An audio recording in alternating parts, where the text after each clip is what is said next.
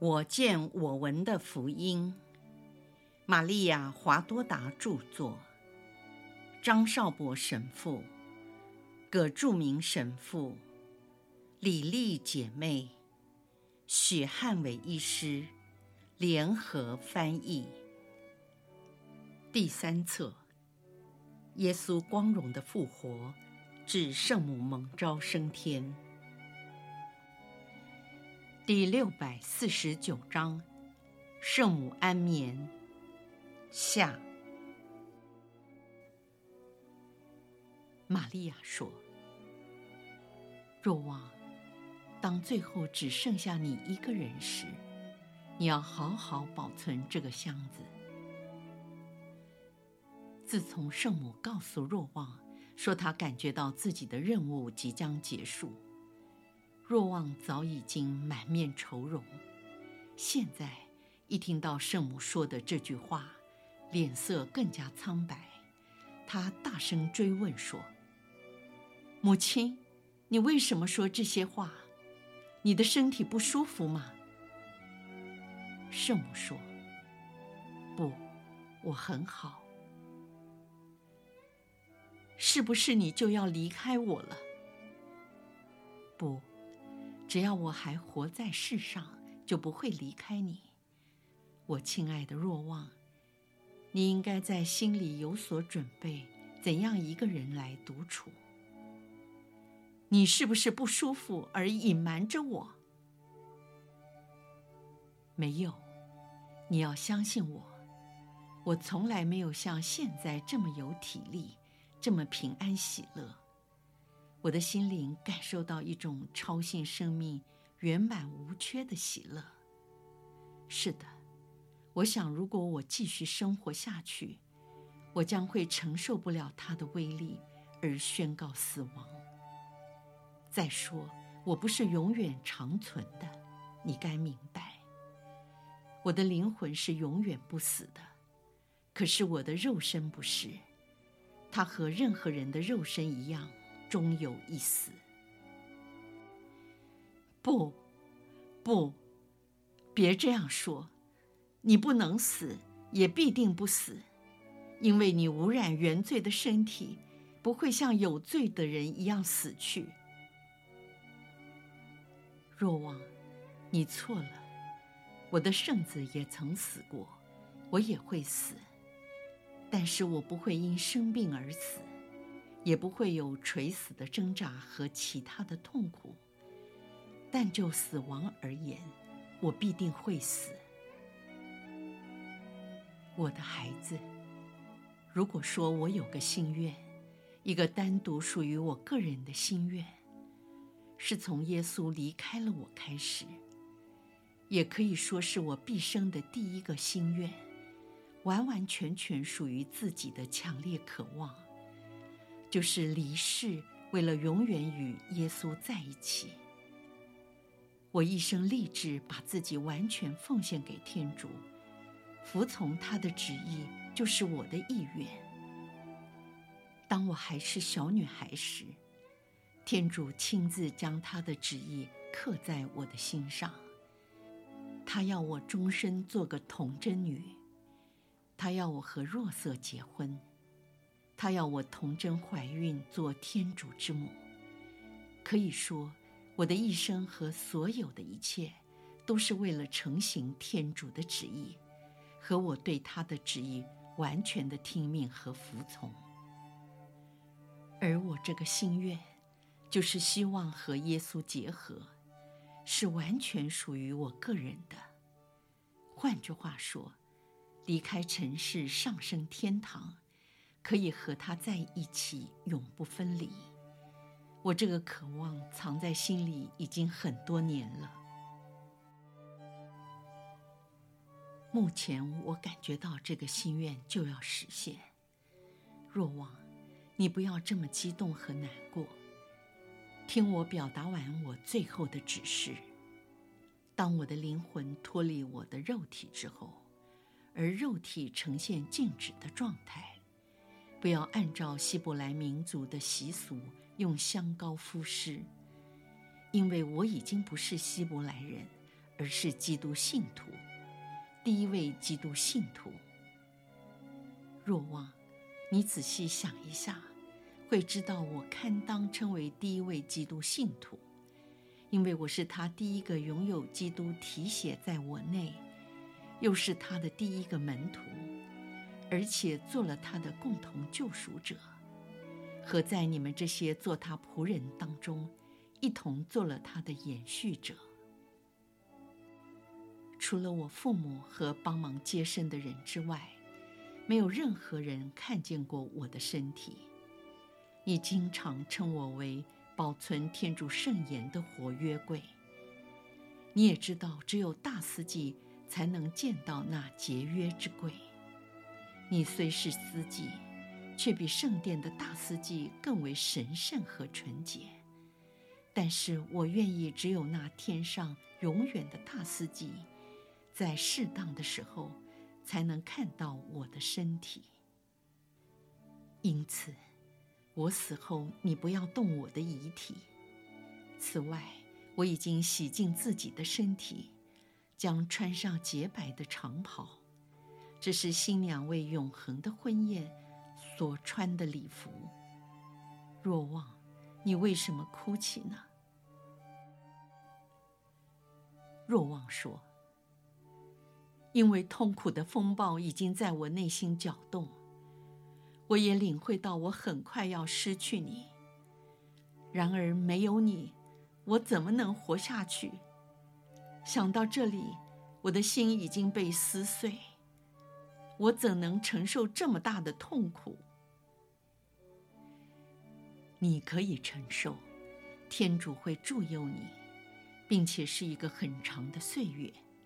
就像他帮助了我一样，又如在戈尔各答耶稣去世的时候，和在橄榄山上耶稣升天的时候，如果天主没有助佑我，我会立即气绝身亡，有如伊撒格一样。所以，天主会助佑你，使你记得我曾经告诉你的这些话，并且为了众人的益处。把我的讯息传递下去。若望说：“哦，我会记得，把你希望要我做的一切都做好，尤其是关于你的遗体。我也明白希伯来民族习惯举行的礼仪，对你已经完全没有意义，因为你是基督信徒，你是至纯洁无玷者。”我也确实相信，你的肉身绝不会见到腐朽，你的身体已经被神化，没有任何人的肉身能与你相比，就是因为你没有沾染原罪，又是满被圣宠者，圣宠的本身就是天主圣言曾经在你内降生，你就是他最真实的遗物。所以你的肉身绝不会经历解体，也不会腐烂，这是天主在你身上要彰显的最后一个奇迹，同时还要保持得完整无缺，就像现在一样。圣母看到若望哭得不成人形，满脸都是泪水，便向他说：“那么你就不要哭了。”若我能保持完整，好像现在一样，你便不会失去我。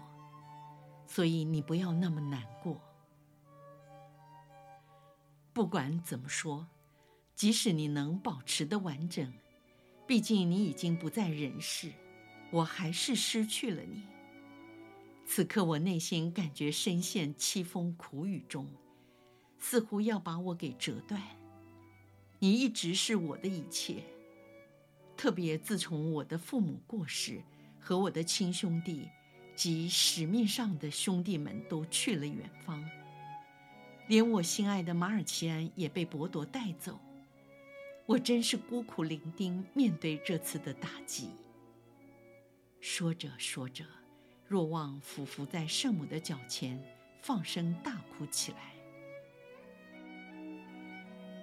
圣母弯下身。将手放在若望的头上，向他说：“不，不要这样，你这样不是叫我难过吗？当时你在十字架下时，表现得非常勇敢，那是个可怕的时刻。为了死者的惨烈牺牲，与民众撒旦式的仇恨，你不但勇敢，而且安慰了耶稣，也安慰了我。今天已是安息日的傍晚，安详宁静。我正为了预感即将来临的幸福而欢乐，你竟哭昏了头。平静下来，你要效法围绕我们周边的一切，以及在我内的平安。你也要和这一切同样的平安。若望，你听万籁俱寂，只有橄榄树被微风吹动悦耳的响声。仿佛天使在房屋四周飞翔的声音。也许他们真的在这里，因为在我的四周常有天使护守，一位或好几位，尤其是在生命中某些特别的时刻，就如在纳扎勒，当天主圣神使我以童真之身怀孕天主圣子时。在若瑟见到我怀孕，他不明真相，犹豫不定，对我不知如何是好时。在白冷耶稣诞生，又要我们逃往埃及时，以及返回巴勒斯坦的故乡时，在耶稣复活的清晨，天使显现给那些虔诚的妇女。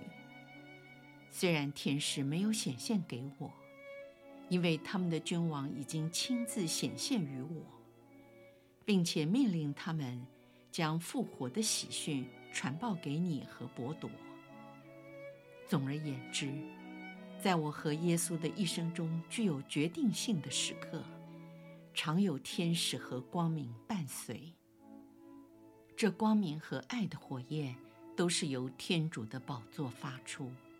降到我这位天主的婢女身上，然后再由我心中上升到天主，我的君王，我的主台前，把我和天主及他和我结合在一起，以完成一切必须应验的事。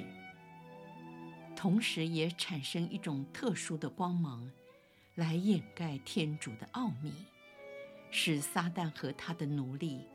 在预定的时刻来临之前，不可能提前知道天主降生的至高奥迹。就在今天傍晚，虽然我看不见他们，但可以感觉到天使们临在我的四周。我感觉到我身内有一股不可抗拒的光，正在不断的增长，就像我怀孕基督。和生产他到这世界上的那一刻一样，这光明是出自一股强烈的爱，比我平常感受到的爱要强许多。就如借这种强大的爱，在还未到达预定的时刻，我从天上把天主圣言夺取下来，使他提前降生成人，做人类的救赎者。今天傍晚，我已感受到这爱的威力再度临于我身，而我正希望被带到天上，去我向往的地方。在那里，我的灵魂要与众天神和圣人一起永永远远歌唱我那首永恒的谢主曲，好感谢上主在我他的婢女身上所行的大事。若望说：“很可能不只是你的灵魂，普世大地、各民族、各邦国都要光荣你、赞美你和爱慕你，直到今世的终结。正如托比特的赞助词中针对你所说的隐喻，因为那个真正拥有了天主的人，就是你本人，而不是圣殿中的至圣所。”你一个人给天主的爱，远超过旧约时代所有的大司祭，以及所有服务于圣殿的人。你的爱炙如烈火，纯洁似雪，因此，天主才使你成为最有福的人。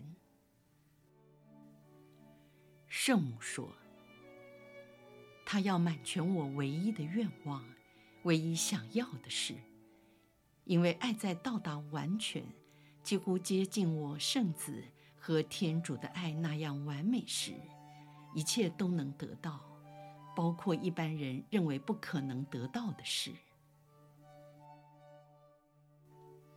若望，你要好好记住，并转告你的弟兄们：你们将被众人敌视，种种的阻碍使你们害怕会失败，迫害者的屠杀和教友们的背信，犹达斯式的虚假理论，都会使你们灰心丧志。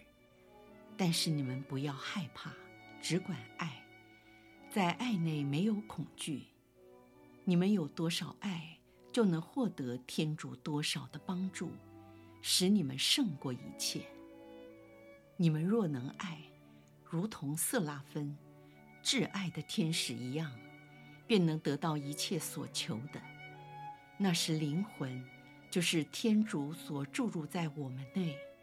他自己奇妙及永远的气息，就奔向天主，投到他的宝座前，直接向天主发言，而天主也会抚允他。因此，他便能从全能者获得他所希望的任何恩赐。如果人们能爱像旧约法律所颁布的，并如同我圣子的教导和他所做的一样。人们便可以获得一切所希望的恩赐。我就是这样的去爱，因此，我感觉就要离开这个世界。我是由于极度的爱离世，而他，我的圣子，却是由于极度的痛苦而离世。我已经达到了我爱的最大容量与极限。我的灵魂和我的肉身已经不能承受更多更大的爱了。这个爱已经满而溢，将我淹没了，同时又把我提升到天上，奔向天主，我的圣子那里。他已向我呼召，前来，前来，来到我们的宝座，接受我们三位一体的拥抱。大地。以及大地所有的万物，在我眼前已经完全消失于前来迎接我的那股强烈的光明之中。一切的声音也完全被那来自天上的天籁所掩盖。圣神拥抱的时刻已经来到我身，我亲爱的若望。若望在听圣母说话的时候。他激动的情绪逐渐平静下来，但他听到圣母最后这一段话时，他已经出神地凝视着圣母。若望面容也和圣母一样发白，圣母的气色也慢慢转变成洁白而光亮。于是若望急忙屈前称服着她，向她说：“母亲，你此时的面容。”与耶稣在大伯尔山显圣容时一样，你的肌肤发光，好似皓月；你的衣裳晶莹剔透，好像钻石放在光耀的火焰前一样。母亲，你已不再像人了，你的身体的重量和不透明的本质也改变了，你轻飘飘的，但你不是耶稣。他不只是人，同时也是天主，所以，耶稣虽然已经离开地面，靠自己就能站立得稳，正如在大伯尔山上及橄榄山升天时那样。但是你站立不稳，让我扶着你疲弱有福的身躯，躺卧在你的小床上，好好休息吧。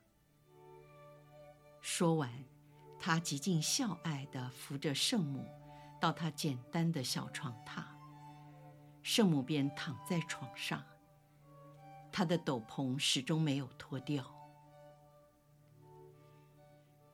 圣母双臂交叉在胸前，闭上了柔美慈爱的双目，向俯身在她身旁的若望说：“我已在天主内，天主也在我内。在我瞻仰他并感受他拥抱的这个时刻，请你为我诵读圣咏和其他有关我的经节，特别是与此时有关的。”智慧之神会指示你应诵读的篇章，然后你再诵念我圣子的祷文，重复总领天使向我报喜的话，以及我表姐伊莎伯尔的问候语，还有我的那一篇赞主曲。我要尽我生命最后所仅存的体力，注意细听你诵读的话。若望这时非常挣扎，他一面压抑从心底涌出的泪水，另一面极力控制他那即将崩溃的情绪，以优美的声音，他的声音经过多年已经变成很像耶稣的声音。圣母也注意到了，便微笑着向他说：“我觉得好像我的耶稣在我身边。”若望开始诵读圣咏第一百一十八篇，然后是四十一篇最初的三节，三十八篇最初的八节，二十二篇和第一篇整篇。再来是天主经，天使加俾尔致后圣母的言语，伊撒伯尔向圣母说的话，托比特的赞主词。德训篇第二十四章，由十一节到四十六节，以及圣母自己的赞主曲。但念到第九节时，若望注意到圣母已经停止了呼吸，她的面容和姿态没有任何改变，而且脸带微笑，安详的似乎看不出生命的结束。若望此刻声嘶力竭地痛哭起来，他的哭声令人心碎。他扑倒在床前的地上，一再呼唤玛利亚，玛利亚，似乎不肯相信圣母已不再回答，而剩下的只是他的躯体。但终究要面对事实。若望便向那张充满天上超性喜乐的面容。俯首致敬，断了线的泪水洒在圣母尊贵、甜美而且神圣的脸孔和交叉在胸前的双手上。这是圣母所承受的唯一洗涤力，由耶稣指定的，他的义子、爱的宗徒，若望的泪水所洗。若望暂时收起了丧亲的哀痛，他想起圣母最后的遗嘱，便把那宽大垂在床边的斗篷覆盖在圣母的遗体上，又把垂在枕头边的头纱摊平。这时，圣母真像仰卧在石棺上的一具大理石雕像。若望站在圣母遗体前很久。瞻仰她最后的遗容，这时刻，不听使唤的泪水再次从他的脸上滑落。他开始整理房间，移除一些不必要的家具，只留下安置遗体的床和靠近墙壁的一张小桌，上面放着那装有耶稣遗物的木箱。另外放了一张矮凳。在床与房门之间，同时还有个木架，上面放着油灯。若望将它点燃，因为时值傍晚。然后若望跑向格泽玛尼山下，采摘所有能采集的花卉，或带有橄榄果的枝条，返回山上的小房间内，在油灯的照明之下，将摘来的花卉和枝条放在遗体的四周。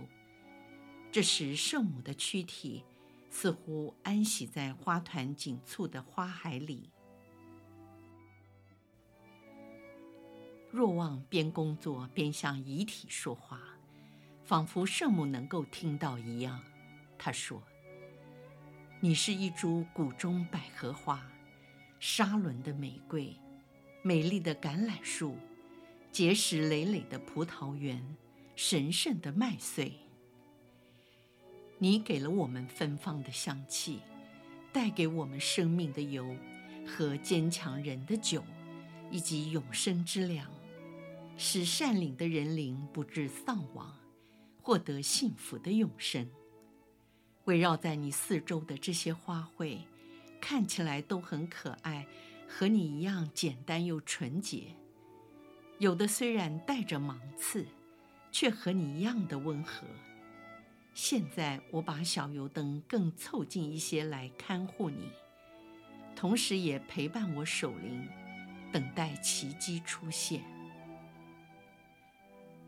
我的第一个祈求是。伯多和其他人的愿望得以满足。我派尼科德莫的家仆做信差，通知他们前来瞻仰你最后的遗容。我祈求的第二个奇迹是：既然你一生的命运都与你的圣子相同，希望你也能像他一样，在死后第三天复活，免得我再次遭孤儿的不幸。第三个是，如果我的愿望落空，你不能像拉扎路一样的复活，只求天主赐我平安。拉扎路的身份是远不如你的，因此，怎么可能在你身上不能成就呢？亚伊洛会堂长的女儿复活了，那因寡妇的儿子也一样。以及德奥斐罗的儿子拉扎路，他们都复活了。的确，这一切都是师父行的奇迹。然而，他经常与你在一起，虽然不是肉眼能够看见，而且你又不是和他们一样因病过世，他们都能够被你的圣子基督复活。难道你真的死了？和常人一样的死了吗？不，我感觉不是。你的灵魂虽然已不在你的肉身内，以这观点来说，我们可以称你已经死亡。但以你过世的情况而言，我认为你只是灵魂与肉身暂时的分离，因为你的灵魂是无罪的，是圣宠满备的。使这样的灵魂与你至洁至净、足是童真的肉身暂时分离，应该就是如此，一定是这样。但是二者什么时候，又以什么方式再结合成为一体，恢复你原有的生命，我就完全不知道了。但是我非常确定这要发生的事。我要留在此地，留在你的身旁，直到天主以言语或以行动指示给我有关你未来的宿命。若望结束了整理房间的工作，便坐在矮凳上。他把油灯放在地面靠近床边，瞻仰着圣母的仪容和祈祷。